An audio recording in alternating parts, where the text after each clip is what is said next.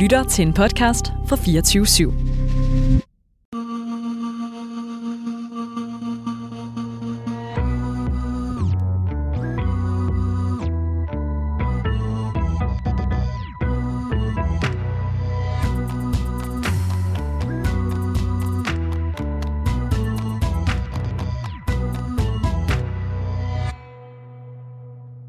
Bismillah. Velkommen til Det Muslimer taler om, et program af praktiserende muslimer. Hver torsdag fører vi igennem rejsen som praktiserende muslim i Danmark og kaster lys over de samtaler, der fylder i troende muslimske miljøer. Mit navn det er Elias Ramadan. Og mit navn er Zainab Nasrati, og øh, med os i studiet i dag har vi Lamis Nasri, som er projektleder i SEDA, Center for Dansk Muslimske Relationer. Vi har skiftet, øh, vi har ændret vores navn, Ja. så nu hedder vi Center for Muslimers Rettigheder i Danmark. Center for Muslimers Rettigheder i Danmark. Lamis Nasri, som i øvrigt også er sprogpsykolog. Hjertelig velkommen til, Lamis, og tak, tak. for, at du vil være med i dag. Det er vi rigtig glade for. Tak. Assalamu alaikum til jer begge to. Hvor er det ikke, man med dem? Ja, og her i... øh, Ja, Ja. fyr den. Du Jamen, har ordet. Jamen, øh, i dag, der, øh, der skal vi tale om, vi har rigtig meget på programmet, øh, og i første omgang, der skal vi snakke om dua.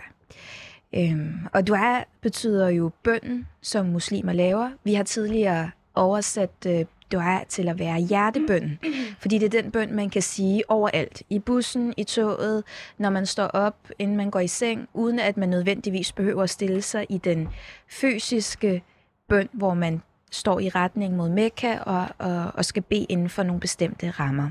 Hjertebønden kan man sige overalt. Øhm, og en af, øh, de primære grunde til, at vi taler dua i dag, ud over at det er en direkte måde at forbinde os til vores Gud, og derfor en helt essentiel del af det at være muslim, så øh, er der også præcis en måned til ramadan. Mm. Og i ramadan måneden, der er noget af det mest centrale at lave dua til Gud, om øh, at blive et bedre menneske, om at få tilgivet øh, ens sønder, alle øh, de dårlige vaner, man har, om at blive hjulpet på rette spor.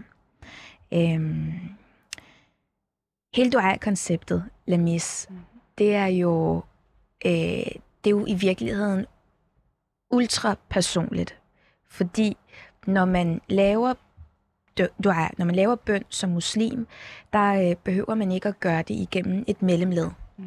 Det er direkte værktøj til at tale med Gud, uden at der er nogen, der behøver at være med inden over det. Ja.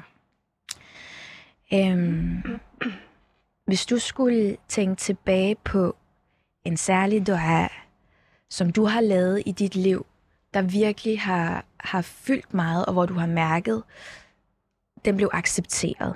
Mm. Hvad vil du så tænke på? Yes. øhm, jeg vil lige starte ud med at sige undskyld, hvis det er, at jeg kommer til at rose eller rømme mig meget. Øh, Jeg har lige været syg, så det sidder stadig lidt, øh, Mm. selvom jeg er blevet rask, bare rolig. Men øh, ja, så undskyld til Det er seerne. helt. Men ja, altså som du selv sagde, så er dua jo ofte ret private. Ja. Jeg tror også, nogle af de duaer, som ligesom virkelig har fyldt meget for mig i forhold til, at man bare kunne mærke, at de blev besvaret med det samme. Det Ja. har jo været de duaer, hvor man har været i måske en meget sårbar position, øh, hvor at man måske virkelig har været desperat og, og har virkelig bare overgivet sit hjerte til Gud. Øh, og derfor så tror jeg også, det er lidt svært at snakke. Altså sådan, jeg vil nok ikke gå ind og sådan præcisere helt præcis, hvad det handlede om. Øhm, men mere for at sige, at det er jo helt magisk, når det er, det så sker. Øhm, og altså gennem livet, så bliver ens duar jo ofte besvaret, men det er de duar, som, hvor man har været mest desperat, kan mm. Man sige, at, øh, som man husker. Ja. Fordi at for eksempel for mit vedkommende, så har det været nogle, øh, en gang, altså nogle gange, hvor det er, at de netop er blevet besvaret rigtig hurtigt. Ja. Øh, ja, og det Ja. synes jeg er helt magisk. Altså Ja. sådan, hvor man virkelig kan mærke, at Gud er- er i, altså en I nær, nærheden. ja, nær Ja. en, ikke? Ja, ja, ja, ja, ja. Øh, så ja. Har du, har du lyst til at sætte ord på et tidspunkt, hvor at, sådan, hvad det har været konkret, du har mærket, blev besvaret? Ja, øh, altså, der var måske en af gangene, hvor jeg havde været i tvivl om noget, Ja. Øhm, og hvor man måske kan mærke, at der er noget galt, men man Ja. sidder sådan lidt, er det mig, er det ikke mig? Så giv mig nogle tegn, eller Ja. vis mit hjerte den rette vej i forhold til det her emne. Mm. Øhm, og så er det det der med, at Gud ligesom ikke kunne besvare på det, som man måske var usikker omkring, men også viser en alt det andet, som Mm. mm. også kunne have været en issue, mm. ikke? Hvor man også bare tænker, okay, tak, Ja. nu er jeg klar. Nu Ja. ved jeg, hvad jeg ligesom skal gøre. Ja. Øhm, Ja. eller nogle gange, hvor det er, man skal, man skal noget, som man måske er lidt nervøs omkring, og man Ja. bare føler, at Gud giver en, altså åbner op for en viden, man ikke vidste, man havde. Ja. Øhm, ja, og fjerner Absolut. den nervøsitet. Man har, vi har jo rigtig mange duaer omkring nervøsitet, mm. som hjælper en med det. Øhm, og der kan man også godt mærke, når det så sker. Ikke? Ja. Har du også sådan en uh, Hasnul Muslim? Sådan en uh, lille, den lille, lille klassiske bog med den store dua-samling, Yes. man kan bruge til alle lejligheder. Det har jeg. Øhm, og jeg har den også på mobilen. Ja.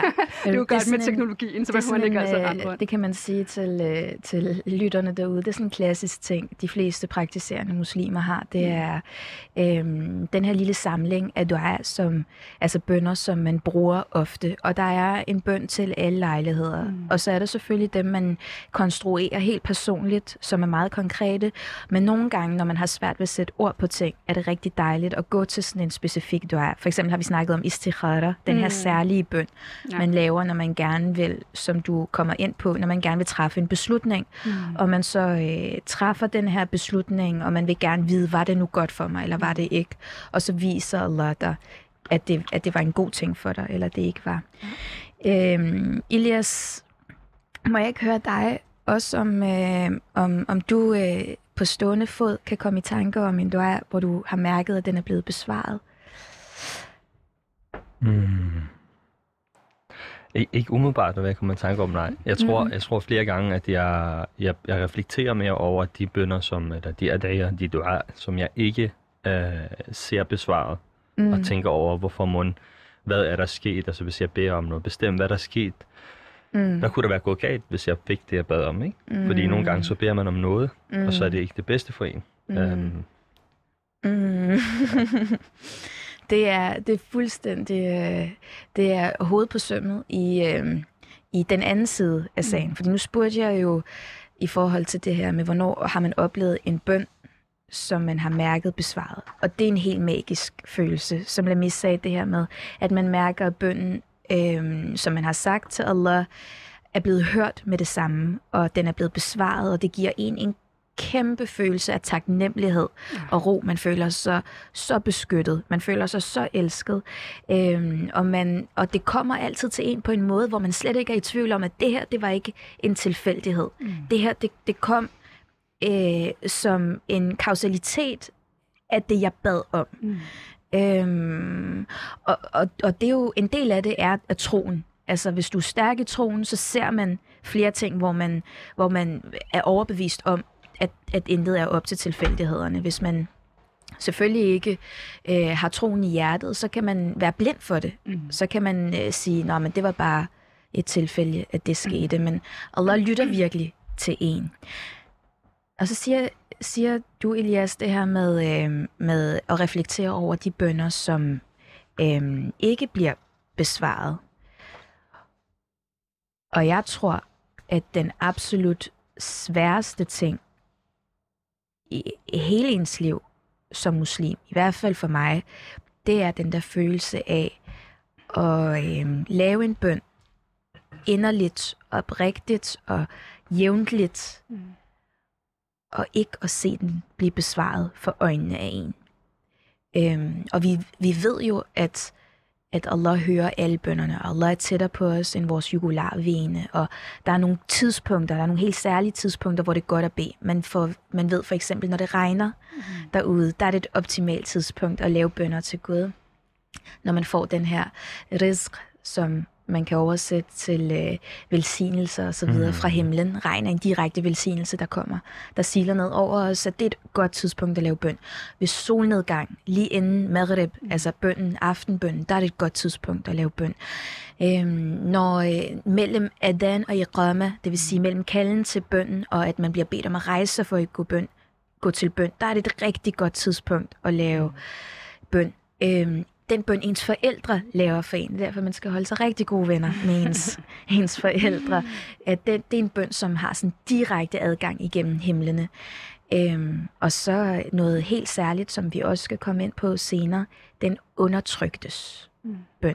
Mm. Den, som lider under noget, der er uretfærdigt, har en, øh, har en, en magnitude, eller sådan Mm. en, en, et, en bøn, der bare giver ekko igennem himlene og kommer direkte op. Så der, man ved, der er, der er forskellige ting, man kan gøre. Så ved man også, du, du er lidt inde på det, Ilias, i forhold til, hvad har jeg mund gjort for ikke at få den her bøn besvaret? Man ved også, at, at, øh, at, at jo færre sønder, jo renere hjerte, jo mere oprigtigt, øh, øh, Mm.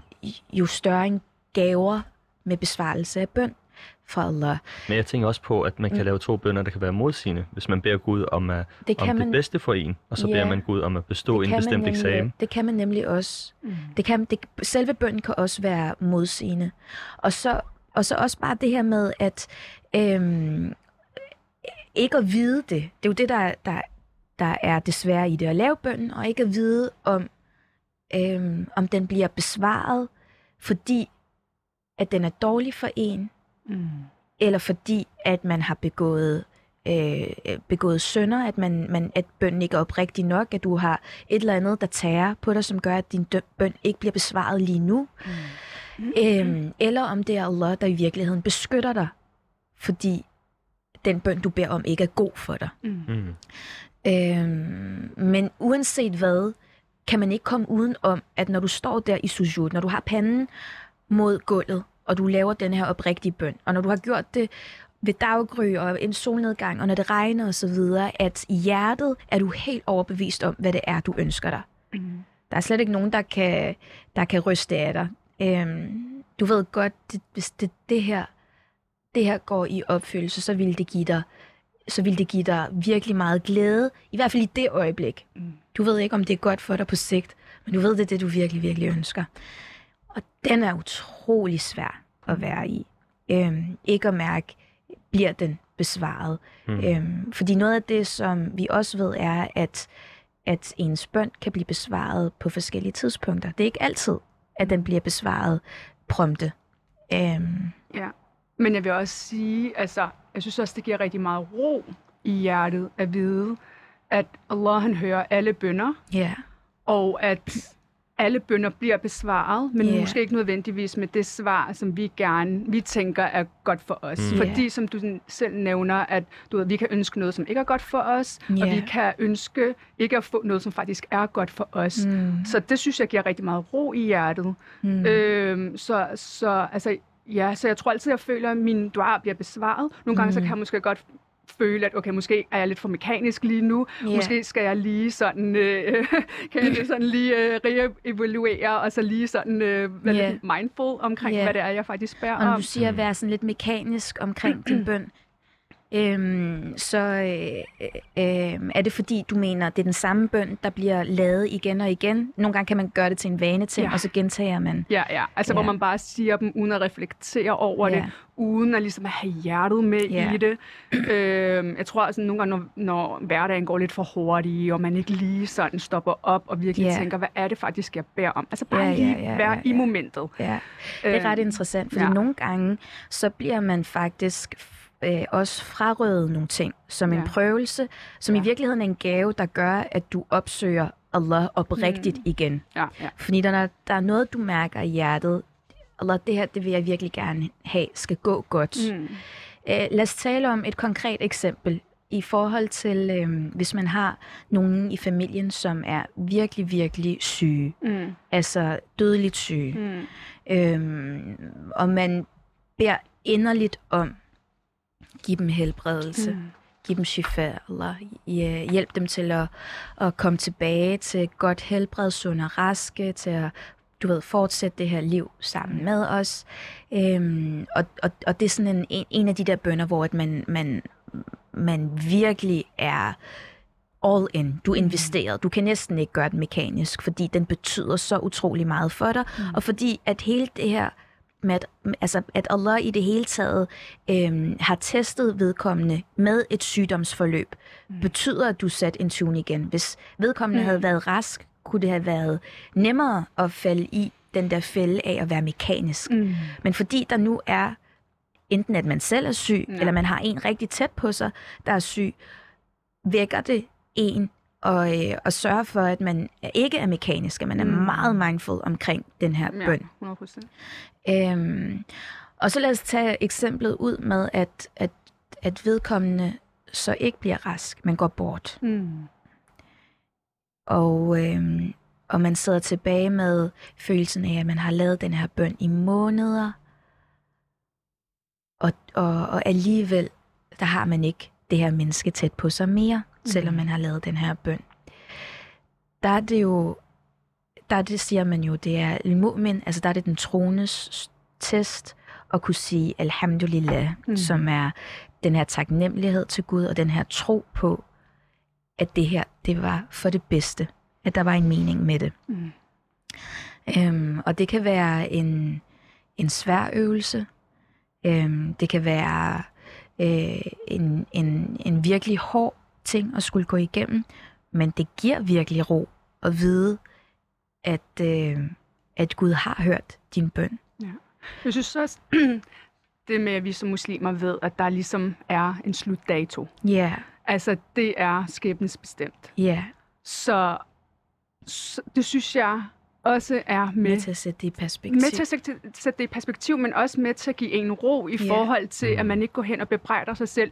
Yeah. Lavede jeg ikke nok dua? Yeah. Var jeg ikke oprigtig yeah. nok? Men ligesom at sige, jeg gjorde mit. Gud, han hørte, hvad jeg, hvad jeg havde at sige, men det var simpelthen bare personens tid. Lige præcis. Øhm, og, og, selv, og det, altså ikke for at negligere alle de følelser, der kommer med, for det er også en del af det at være menneske, og det er super hårdt, og man sørger. Men, men jeg synes, det giver bare ro i yeah. hjertet at vide, at man kunne ikke Gud har gøre mere. Gud har en plan mm. med ja. det. Det var personens tid, og det kan vi ligesom ikke rokke ved. Ja.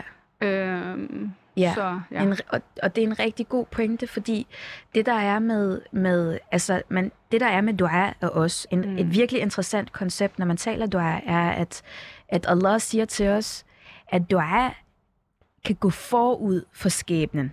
Mm. Nogle ting er skæbnesbestemte, nogle ting er sat i rammer, og en af de ja. ting, man ikke kan rykke ved, det er faktisk døden. Mm. Øhm, og så er der ting i livet, hvor man kan beskytte sig selv mm. øhm, fra et eller andet, der skulle ramme en, fordi man beskyttede sig selv ved at lave en dua, mm-hmm. en oprigtig bøn til Allah. Det, der gælder det for eksempel sådan noget som, øh, som egen. Mm. Øh, man ved, at øh, det, man kalder det onde øje, øh, er en ting, hvor hvis du laver din dua, du laver din øh, ruqya, ruqya er en ting, som man, man, man, man læser, øh, man læser de, de tre sidste surahs i Quran, og man beskytter sig selv, man laver nogle bestemte bønder osv., øh, og husker, Gud er en beskyttelse øh, mod, mod de dårlige ting, der kunne øh, være sket. Og det der med, altså det er fordi, at, at, at alle de ting, der er sat i rammen af skæbne, som man ikke kan røre ved, de, de er super faste, men der er rigtig meget derimellem, opdager man, som, øhm, som er lavet op til ens dua. Mm. Og, og det er sådan mindblowing at skulle føle og vide, hvor stærkt ens bøn kan være. Mm. Altså det her med at vide, at din bøn faktisk skal gå forud for noget, som kunne være sket for dig. Mm. Øhm, og selvfølgelig er der Wallahu alam, som man altid siger. Der er, der er mange ting derimellem, altså mellem himmel og jord, om man vil, som er i, øh, i, i Allahs viden, og som, som øh, øh, vi, ikke, vi ikke ved. Han mm. ved, vi ved ikke lige præcis, ja. hvad, der, øh, hvad der er afgørende for mm. den situation. Mm. Ja, og der tænker jeg også, øh, kender I det, når man, når man finder frem til en dua? Ja. Yeah hvor man også bare tænker, altså sådan, hvor det virkelig bare, og jeg, altså selvfølgelig, vi ved jo godt, at Gud kender os bedre, end vi kender os selv, mm. men alligevel så sidder man bare der og tænker, hvor det vildt. Altså, yeah. den, den taler til en, yeah. på, og den gør dig opmærksom på dig selv på en måde, som du måske overhovedet ikke vidste om dig selv. Hvis det giver mening. Yeah. Altså sådan det der med, at en dua, som er en af de duaer, som ligesom for eksempel står i Koranen, eller som vi har fået øh, gennem fortællingerne, Ja. øh, som gør, at man virkelig begynder at tænke over og være taknemmelig over for, at Gud faktisk har givet os den dua. Ja. Øh, for eksempel så, øh, min søster, hun lærte mig en dua, når man går ud af huset. Ja. Hvor det er, at den øh, altså sådan går ud på, at man ligesom laver en bøn om, at man ikke bliver øh, ligesom behandlet dårligt af andre, mm. men at man heller ikke selv behandler andre dårligt. Mm. Ja. At man ikke, du ved, gør, altså sådan, det her med at reflektere over, at man ikke bare laver en dua om, at andre ikke behandler en på en dårlig måde, eller uretfærdigt, eller lignende, Ja. men at man faktisk selv kan stå i den situation, hvor man behandler andre på den måde. Mm. Og det synes jeg er så smukt, det her med, og det er med til at gøre os ydmyge, når vi, det er, vi reflekterer over det. Ligesom den dua, der er, når man får ros, mm. Hvor det også er sådan en, jeg kan huske, da jeg først læste den, jeg kunne slet ikke forstå den. Jeg var bare sådan, Ja. hvorfor skal jeg undskylde for, hvad, øh, hvad andre giver mig af ros, og hvorfor Mm. skal jeg øh, bede for, at, øh, altså sådan, for alt det, som de ikke ved om mig. Og sådan, når man tænker over det, så er det bare, hvor er det fantastisk. Og hvor føler jeg mig ydmyg, det her med, at man ikke skal få sin kæmpe hoved og tænke, ah, men jeg er bare den fedeste i hele verden. Mm. Øh, men at man virkelig begynder at reflek- reflektere over, at ja, det kan godt være, du fik ros for det her, men pas Ja. på med ikke at lade det fylde for meget, fordi du ved ikke, hvad andre... Altså, du, har, du laver også en masse dårlige ting, Ja. eller så sådan reflektere over det også. Ja. Øhm, og det synes jeg er så Og det smukt. er det. Det er virkelig kæmpestort, og det er helt centralt i, hvad det vil sige at være troende muslim. Nu Ja. snakkede vi om en af tingene, som man skal gøre, er at kunne sige alhamdulillah. Mm. Det vil sige at takke og lovprise Allah, uanset outcome. Ja. Uanset hvilken situation man bliver mødt af eller ramt af, der skal man kunne sige alhamdulillah. I forhold til det her med, øhm, at, man, at man får noget at vide, og hvilke duaer man så skal lave for at øhm, øh, tage imod den her, mm. den her pris, eller du ved, når folk roser en. Der er der et andet princip, der hører til at være muslim, som handler om at vide, at alt, der er, alt godt, jeg siger, det kommer fra Allah, Ja. Og alt andet, det er fra mig selv. Mm. Og hvis du ser mig som et fantastisk menneske, er det kun og kun og kun og kun og kun, fordi Allah har skjult alt det, der ikke er godt ved mig fra dit blik. Mm. Du kan ikke se Ja. det. Ja. Og det er en gave fra Allah, fordi vi har alle sammen dæmoner. Vi har alle sammen dårlige dage. Vi begår alle sammen fejl. Vi, øh, og listen er super lang. Øhm, så selvom at vi, vi, vi kan opleves, også af vores allernærmeste, som værende helt fantastiske mennesker, Mm. der, øh, der øh, vil det altid være fordi, at, at det, det, det, det billede, Allah giver af os til andre, Mm. og at han faktisk skjuler alt det ved os, der ikke er godt. Ja. Øhm, og det er utrolig vigtigt at huske. Man siger jo, apropos ros, man skal jo passe på som muslim med at give ens, øhm, ens brødre og søster, ens nærmeste osv. for meget ros. Mm. Øh, Man er opfordret til at gøre det balanceret, fordi der er beretninger, hvor at, øhm, at, at der også siges, at du ligesom har brækket nakken på din bror Mm. ved at overrose dem. Og det er et, øh, en metafor for, at øh, det kan stige et menneske til hovedet. Ja. Man kan få et egotrip, man kan, man kan virkelig komme til at tro på det, og hvor man i virkeligheden var et bedre sted inden, fordi man var et ydmygt sted, øhm, og, og et realistisk sted, Mhm. kan komme ud til at, på et sidespor, hvor man kommer til at blive arrogant. Ja. Men der synes jeg også, det er smukt, fordi så kan du måske godt komme til at lyde som om, at altså det her med, om man, der skal der være plads til ro, så man skal da vide, hvad godt man har gjort. Men, men så har vi til gengæld det her med, at man skal takke folk, Ja. der gør noget godt. Altså Ja. den, der ikke takker mennesker, takker ikke Allah. Allah. Så på den måde, du ved, det det der med at, at sætte fokus på det gode, en anden person gør, Ja. er rigtig godt, men i form af taknemmelighed, Ja. og ikke i form af ros. Det og synes en jeg også. balanceret ja. taknemmelighed, hvor at du, du virkelig bare er specifik i forhold til, hvad det er, du takker Ja. for. Ja, virkelig, virkelig god pointe. Lad os afslutte med det for nu i det her segment af Du er. Vi ses om lidt.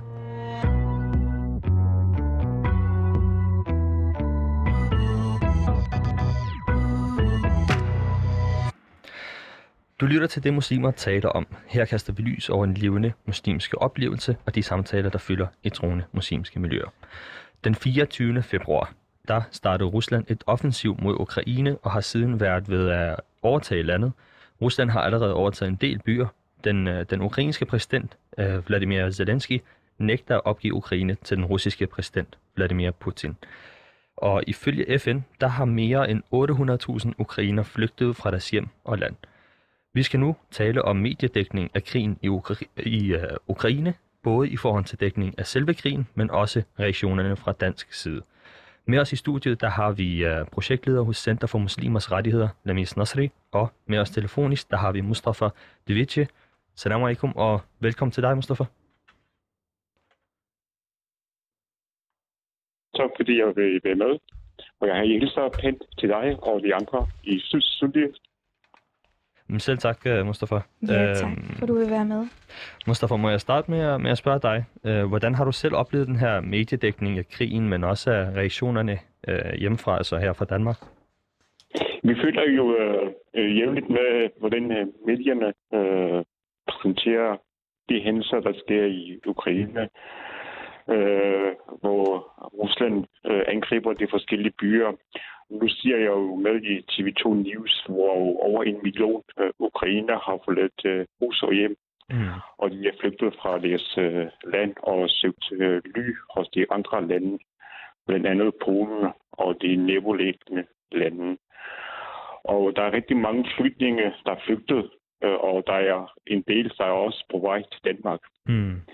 Og øh, mange, øh, altså, øh, mange danskere frivilligt rejser ned til Polen og henter deres øh, måske familiemedlemmer og øh, venner Mm. fra, fra grænselandene.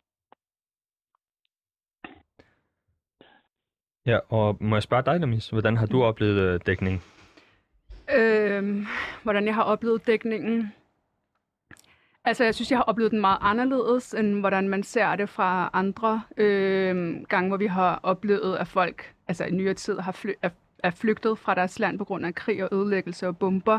Mm. Øhm, og har oplevet det som, at det står i skarp kontrast. Men, men jeg vil også sige sådan, at du ved, da jeg begyndte at se billederne, og da jeg begyndte at se, hvordan folk de skrev om det, altså, Mm. Kender I det, hvor man bare stopper op og bare... Jeg, jeg, altså, jeg, fyld, jeg blev helt fyldt med glæde, forstå mig ret, i forhold til, at jeg synes, de blev portrætteret Mm. humant Mm. og menneskeligt. Mm. Og det gjorde mig så...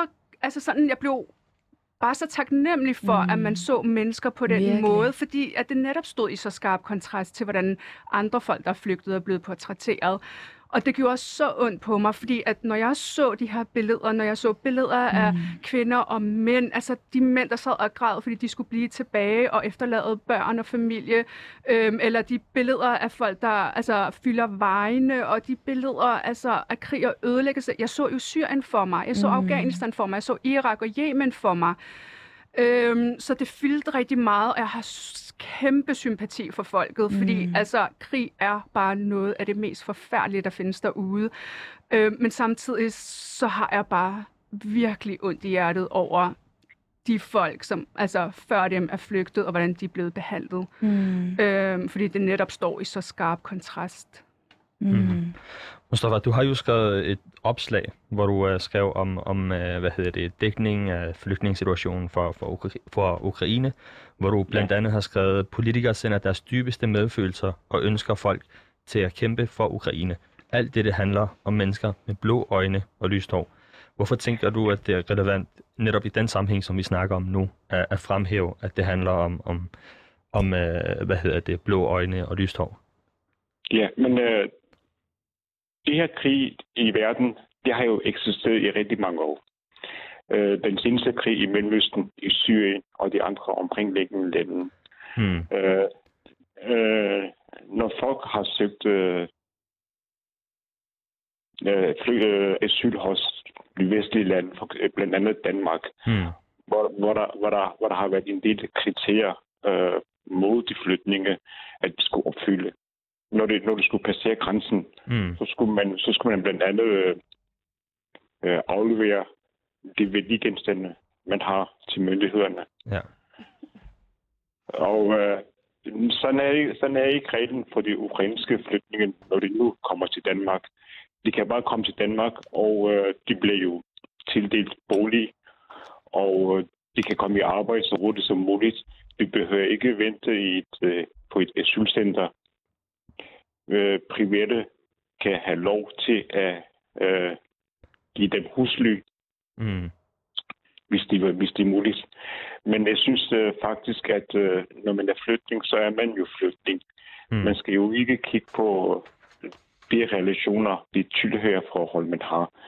Altså, det skal ikke handle om, om man er muslim, kristen, jøde eller noget helt andet. Man flygter for at flygte, fordi der er krig, der er ødelæggelser Ja. der, men med, i den land, man bor i. Mm. Men hvad hedder det? Altså nu nævnte du det her med, at man får fjernet sine smykker, og der siger, hvad hedder det, fra, fra Socialdemokratiet, der siger, er det Stoklund, der siger, at ja, Rasmus Stoklund sagde noget om, ja, at, det var øh, Rasmus Stockholm. ja, at, at uh, ukrainske flygtninge ikke skal have fjernet deres, deres smykker, øh, fordi at, eller taget deres smykker øh, eller lignende, fordi at de, de kommer de kommer jo til Danmark, øh, hvor andre flygtninge, de kommer forbi andre øh, sikre lande, og på trods af det fortsætter til Danmark.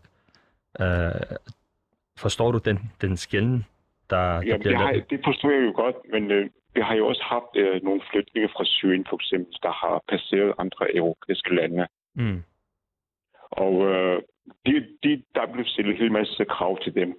At øh, hvis, hvis man nu ikke er, hvis man nu passerer et første EU-land mm, og kommer til et andet EU-land, så er det den første land, man kommer til. Det er jo der, man skal søge asyl. Det er der, man bliver. For eksempel, hvis der kommer et, et, et, et syrisk flytning gennem Tyskland og, øh, og op til Danmark, så er det så, er- så Danmark kan risikere at sende den flytning tilbage til Tyskland. mm. Fordi det, den, den, det er jo den land, flygtningen har passeret først.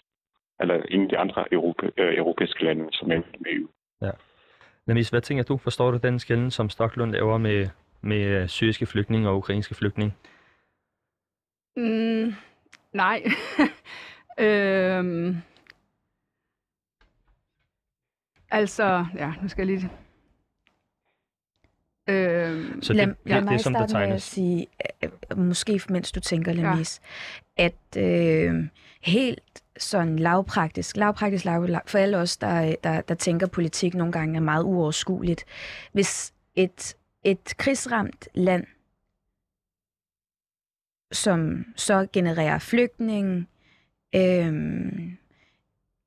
og nabolandet ved siden af skal tage imod flygtningene, og de her flygtninge ikke må gå videre, fordi de har ramt det her naboland først, Mm, sætter det det her land under enormt pres. Og enormt urealistisk pres, hvis det kun er et sted, der må tage imod flygtninge. Mm. Som er øh, som, som er helt i modstrid med det her med øh, EU-konventioner og deles om ansvaret og Mm. deles om at være øh, menneskerettighedsforkæmper, der, der, der hjælper øh, der, hvor der er brug for hjælp. Og det er den, den helt lavpraktiske problemstilling, jeg tænker, man i første omgang kan, Mm. kan rejse som svar på det, Mm. Mustafa siger. ja. Ja, men øh, undskyld, må jeg lige komme med en tilføjelse? Værsgo, Mustafa. Ja, tak for det. Øh, FN's øh, flygtningskonvention er, at øh, for eksempel hvis der er opstået et krig i et land, og så kan de der mennesker søge øh, sikkerhed i nabolandene.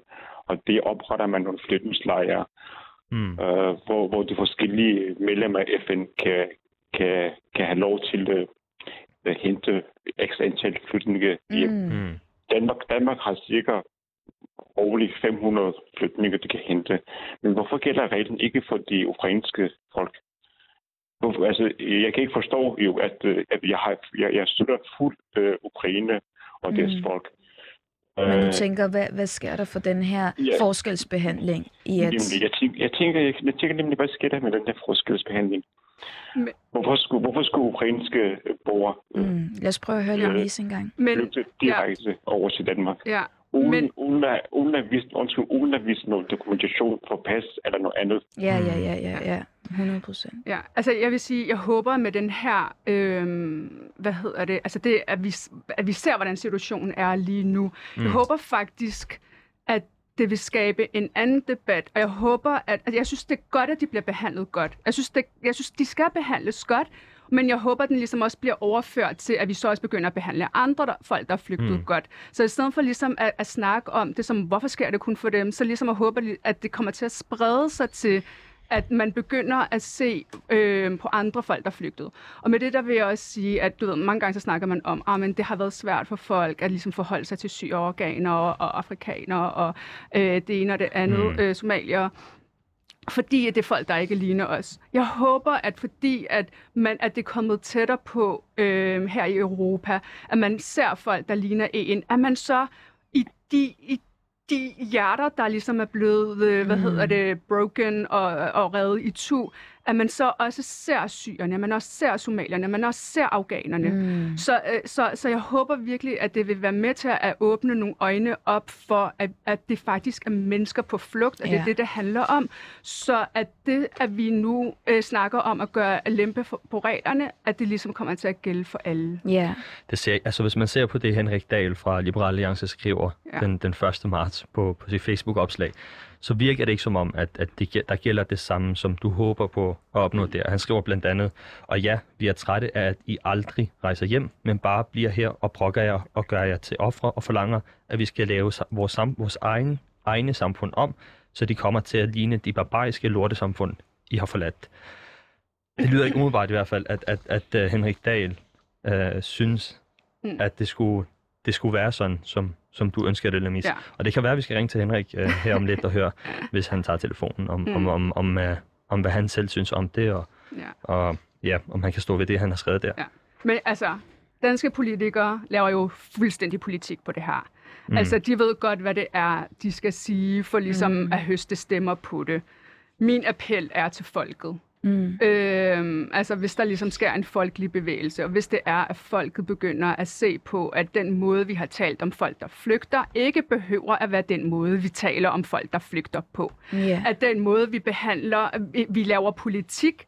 Politik er ikke skåret i sten. Politik er noget, som mennesker, politikere med en politisk agenda, med mm. en iver efter at få en masse stemmer, så de kan beholde deres post, de laver.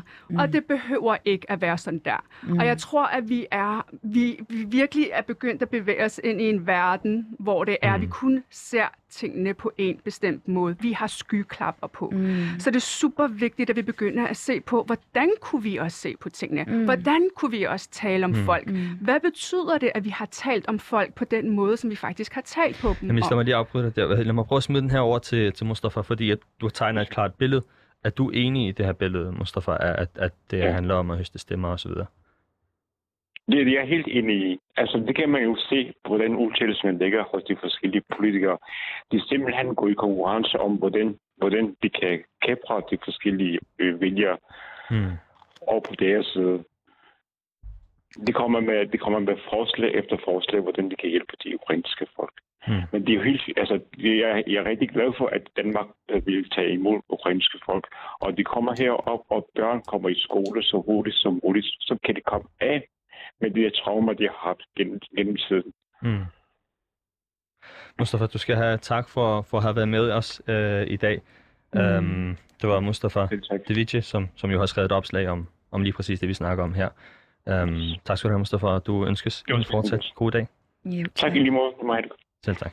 Må jeg ikke lige kommentere på både det, Mustafa lige sagde, og uh, Lamis, bare for at dvæle ved en ting, som er blevet gentaget et par gange, som er den her med, vi er rigtig glade for, hvordan at det ukrainske folk er blevet taget imod. Al den omsorg, al den kærlighed, al den mediedækning, al den humanisme, som virkelig har vist sig øh, at gøre sig gældende for de krigsflygtninge, der er i Ukraine lige nu.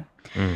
Og øh, grunden til, at jeg synes, den er vigtig at dvæle ved, er, at, øhm, at det er utrolig, hus- altså utrolig vigtigt at huske på, øhm, at vi, vi som muslimer altid, altid, altid er på et krigsoffers side, uanset hvem krigsofferne er.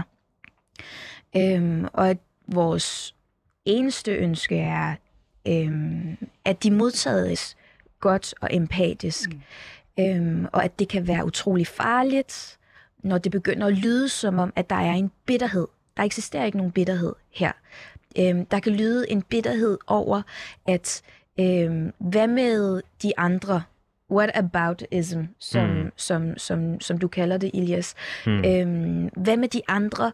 Øh, hvordan er det, de bliver modtaget? Og den, den gælder i mange situationer. Man ser, at når man har nogen ofre det ene sted, så dukker der altid øh, en, en, en what aboutism op. Vi havde det også, da, da George Floyd øh, gik bort, og der var, mm. de, der var Black Lives Matter, og så dukkede der øh, what about øh, øh, med, med, med, med, med Syrien og så videre. Det kan komme til at lyde som om, at man ikke har medfølelse med den gældende, Mm. med den gældende situation, hvilket jeg virkelig håber, at det man ikke hører, fordi det er ikke det, det gælder om. Det er utrolig farligt at hoppe ud i sådan en, øhm, i, i, i den her, i den her øh, øh, hvor, man, hvor man ikke mærker den her medfølelse, fordi det er us, uislamisk. Mm.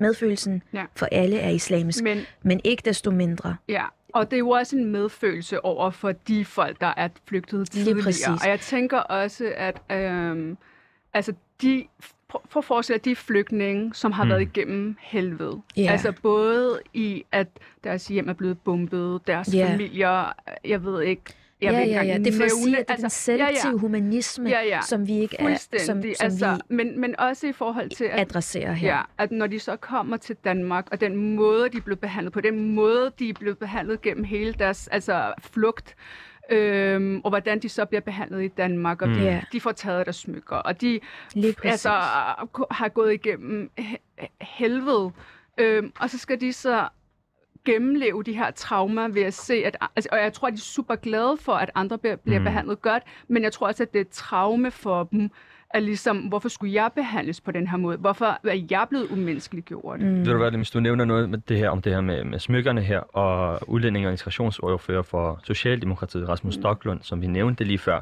han blev interviewet af Aske Jul fra den uafhængige for et par dage siden, hvor uh, Stocklund han blev spurgt, om de ukrainske flygtninge også kommer til at få taget deres smykker, altså jævnfør smykkeloven, Mm. øhm, hvor blandt andet syriske flygtninge fik taget deres smykker, når de, når de kom til Danmark. Ja. Det havde Stocklund svært ved at, ved at svare på, og så sent som i går nat, der skrev Ekstrabladet, at både Socialdemokratiet og Venstre øh, mener, at smykkeloven ikke skal gælde for ukrainske flygtninge. Mm. Stocklund sagde helt specifikt, at øh, smykkeloven er lavet til, hvis man bryder op fra et nærområde, hvor man er i sikkerhed og rejser gennem sikre lande. Øhm, og så hvis en ukrainsk flygtning for eksempel rejser fra, fra et sikkert land, som lad os sige Polen, eller Slovakiet, eller Ungarn, som jo er, er nabolandene, og så kommer til Danmark, Mm. så er mit spørgsmål lidt, om, øh, om, om de så skal have fjernet deres smykker, fordi de har jo været i et sikkert land og kommer videre til Danmark. Så jeg tænker, at vi skal prøve at ringe øh, udlændinge og integrationsordfører Rasmus Stocklund for Socialdemokratiet op og høre, om han, er, om han har lyst til at, til at svare på det. Mm. Ja, og vi prøver jo at ringe til, til Stocklund og høre øhm, om, om,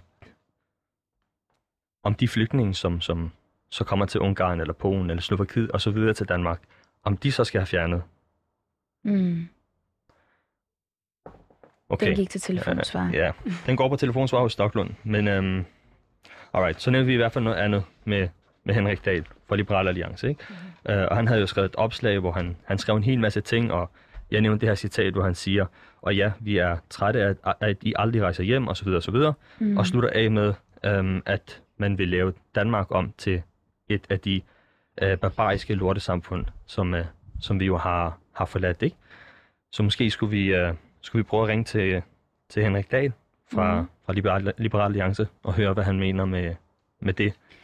Og mens vi lige øh, ringer, så kan vi jo sige til alle vores lyttere, at inde Ja. ja. på øh, vores app, 24-7-app, der har vi en, øh, en chatbox, hvor I er meget velkomne til at skrive ind til os og interagere med os. Vi ser alle spørgsmålene løbende.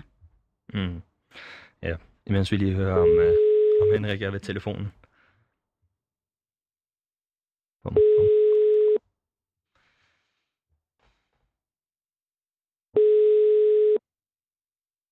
Det er han vist ikke. Nej. Henrik Dahl. Hej Henrik, du... Kan ikke besvare dit opkald. Indtal venligst en besked efter tonen. Nå, det er jo, Klassisk. det er jo så typisk det her. Um, nå, men vi sp- indspiller nok ikke nogen, nogen, uh, nogen besked efter zonen. I stedet så tænker jeg, at vi måske skulle ringe til uh, Alex Vandopslag, som jo er partiformand for Liberal Alliance, og høre, om det er en Henrik Dahl holdning, eller om det er Liberal Alliances officielle holdning til Mellemøsten. Uha, uha, uha. Og holdningen er jo, at det er et barbarisk lortesamfund. Velkommen til Folketinget. Vent venligst. Nå, Ej, det er sådan noget der. Vi bliver stille igen. Det er om så længe på dagen.